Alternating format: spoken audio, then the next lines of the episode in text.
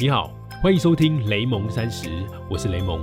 雷蒙三十和你分享我和柚子的艺人公司故事，以及如何升级你的工作效率和生活品质，帮你找回你对于生活的掌握感。你知道吗？我们的三十岁除了朝九晚五，还有另外一种打开的方式。我是雷蒙，你的生活黑客教练。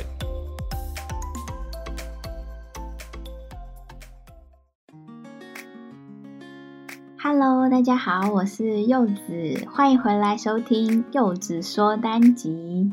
哇，好像蛮久没有入柚子说，从上次到现在，应该加入了蛮多新朋友的。那这个柚子说系列呀，是我会用我的角度来分享我和雷蒙夫妻关系经营背后的小故事，像是我们相遇啊、求婚，或是我从他身上学到一些事情。如果这是你第一次收听，欢迎你等一下听完也可以听听看其他的单集哟。那上一集的柚子说啊，我和大家分享的是，我认为两个人相处，无论是家人或是情侣，其实偶尔释放你的脆弱，是可以让对方因此变得更强大的哦。那今天呢，我想要来和你们分享的事情比较特别，因为啊，会分享这件事情是我们前几天才刚刚发生的一件事。简单的说，是一场误会，误会了一个采访雷蒙的节目主持人。他在他社群媒体宣传这一集节目的时候，他所写的文字好像会让人家有误会的地方。但是啊，这个误会对方处理的方式是选择在误会解开前就先发布在社群媒体去大肆的评论，因此让很多盟友在第一时间还不太了解情况的时候，忽然发现很担心的来私讯我们。这件事情我有分享在我们的脸书社团雷蒙三十里，真的很谢谢大家的关心，然后也谢谢那些在第一时间就来私讯鼓励，然后理性判断的盟友。那今天的柚子说呢，我们没有要再讨论这件事了。今天我们要来聊的话题啊，是情绪攻击。我想我们在日常生活中应该都有过被误会的经验吧，无论是在学校、在职场。我们一定都有被那种情绪攻击的经验。那我觉得这倒是我跟雷蒙在开始经营 Podcast，然后经营艺人公司，让我们成长了不少的地方。那今天我们就来聊聊，到底该怎么正确的去面对这些情绪攻击？我们又该用什么办法来化解这些敌意呢？你准备好了吗？我们要开始喽！要说到情绪这件事情啊，我想要先跟你们分享一个小故事。在我二十岁的那一年，那是我第一次一个人出国。那个时候啊，我在澳洲的 Brisbane 读语言学校，那是我第一次身边有这么多的外国朋友，像是日本人、韩国人、杜拜人啊等等。我们会用英文交谈，然后想要学习对方的语言。我发现一件很有趣的事情，就是虽然中文非常的难学，但是有一个单字，他们总是能很快很快的就记得。没错，你应该知道，那就是脏话，就是那个一个动词，然后要人家妈妈怎么样的那一句。那这件事就很奇妙啦，因为其实像是我们自己。在学不同国家的语言或文化的时候，也会很喜欢去学习他们到底是怎么样说脏话的。然后我们会模仿他。可能下一次几个外国朋友聚在一起的时候，然后突然有一个人模仿了不同国家的脏话时，这个时候现场的气氛就会突然变得很好笑。为什么同样是一句脏话，可是从外国人嘴巴里说出来，你就不会感到生气？因为你知道他并不是在骂你，所以他讲出这句话的时候，他也不是要故意伤害你或是羞辱你的，所以对你来说一点威胁都没有，对吧？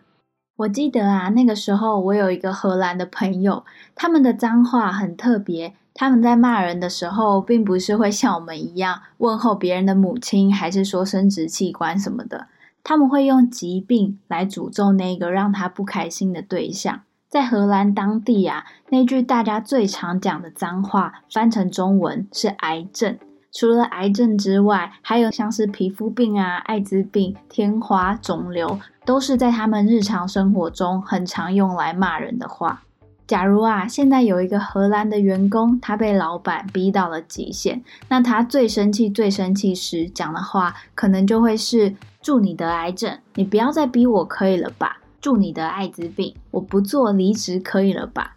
如果你是不会用荷兰文的时候，你一定很惊讶，觉得为什么骂一个人的时候要把癌症、艾滋病这些都讲出来？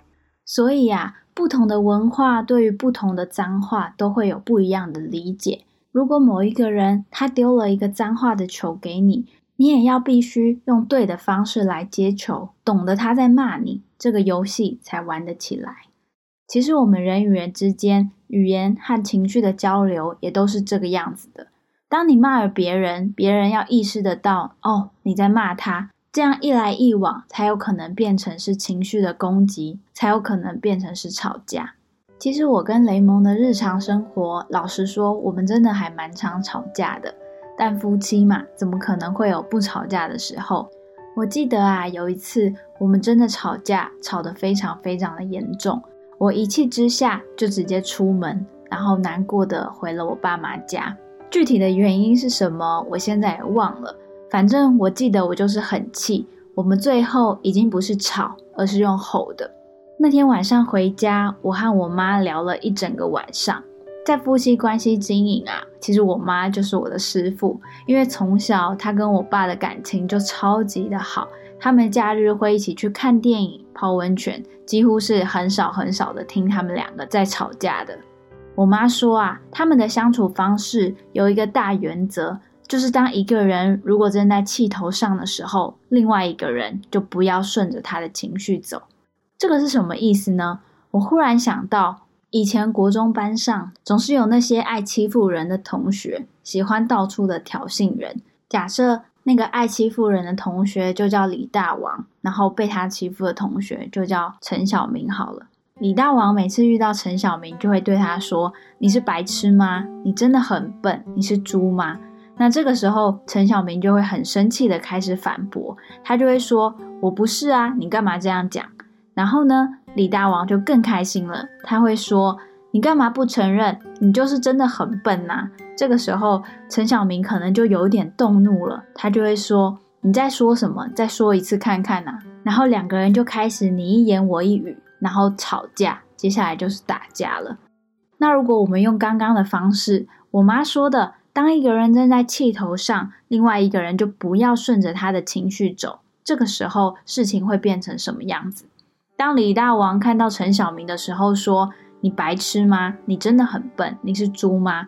陈小明回：“对啊，我考试都粗心大意，我好像真的蛮笨的。”李大王可能会愣住，然后继续说：“你真的是一个废物。”然后小明再说：“对啊，我又不像你那么聪明，我还要继续加油。”这个时候，你觉得这个架还吵得起来吗？我好像忽然懂了，所谓的情绪还有言语的交流，都需要一来一往，这个对话才可以成立。当对方主动发动了攻击，丢了一个骂你、羞辱你的球过来，如果你意识到了，而且把这个球接住，然后还把球丢回去还击他，这个时候其实对方的目的也达到了。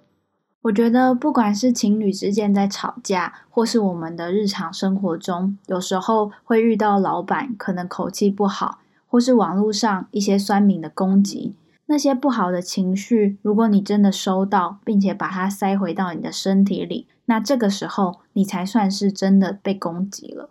所以啊，现在我跟雷蒙吵架，如果我们其中一个人已经正在气头上的时候，那剩下的另外一方就不要再跟着那个情绪走，反而是好好的冷静下来，在一起想办法，看怎么来解决眼前这件事。在日常中，无论是面对老板、朋友，或是陌生的网友，当对方刻意用情绪攻击你的时候，记得转个念头，不要按照对方的规则去出牌。那这个攻击就像是拳头打在棉花上一样，根本没有力气，也根本伤不到你。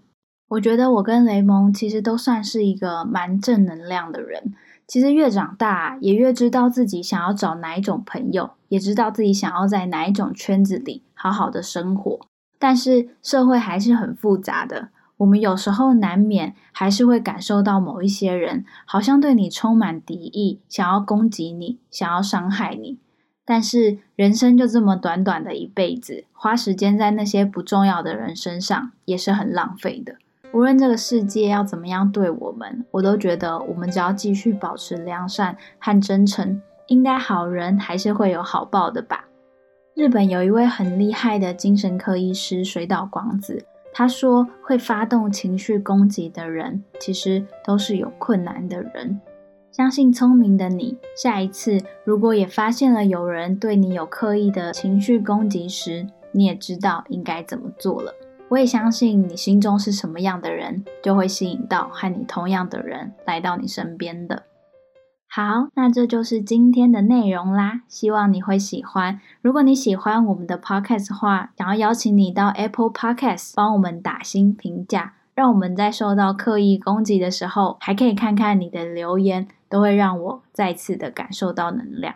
那你也可以到 IG U E Raymond Y U I R A Y M O N D 去看看我跟雷蒙除了工作上，还有一些生活的现实动态。艺人公司单集也已经出到第十集喽，如果你还没有听的话，记得要去把前面的补上。那你也可以加入我们的脸书社团雷蒙三十，我都会在社团里持续的和你互动的。那我们就下一集见喽，拜拜。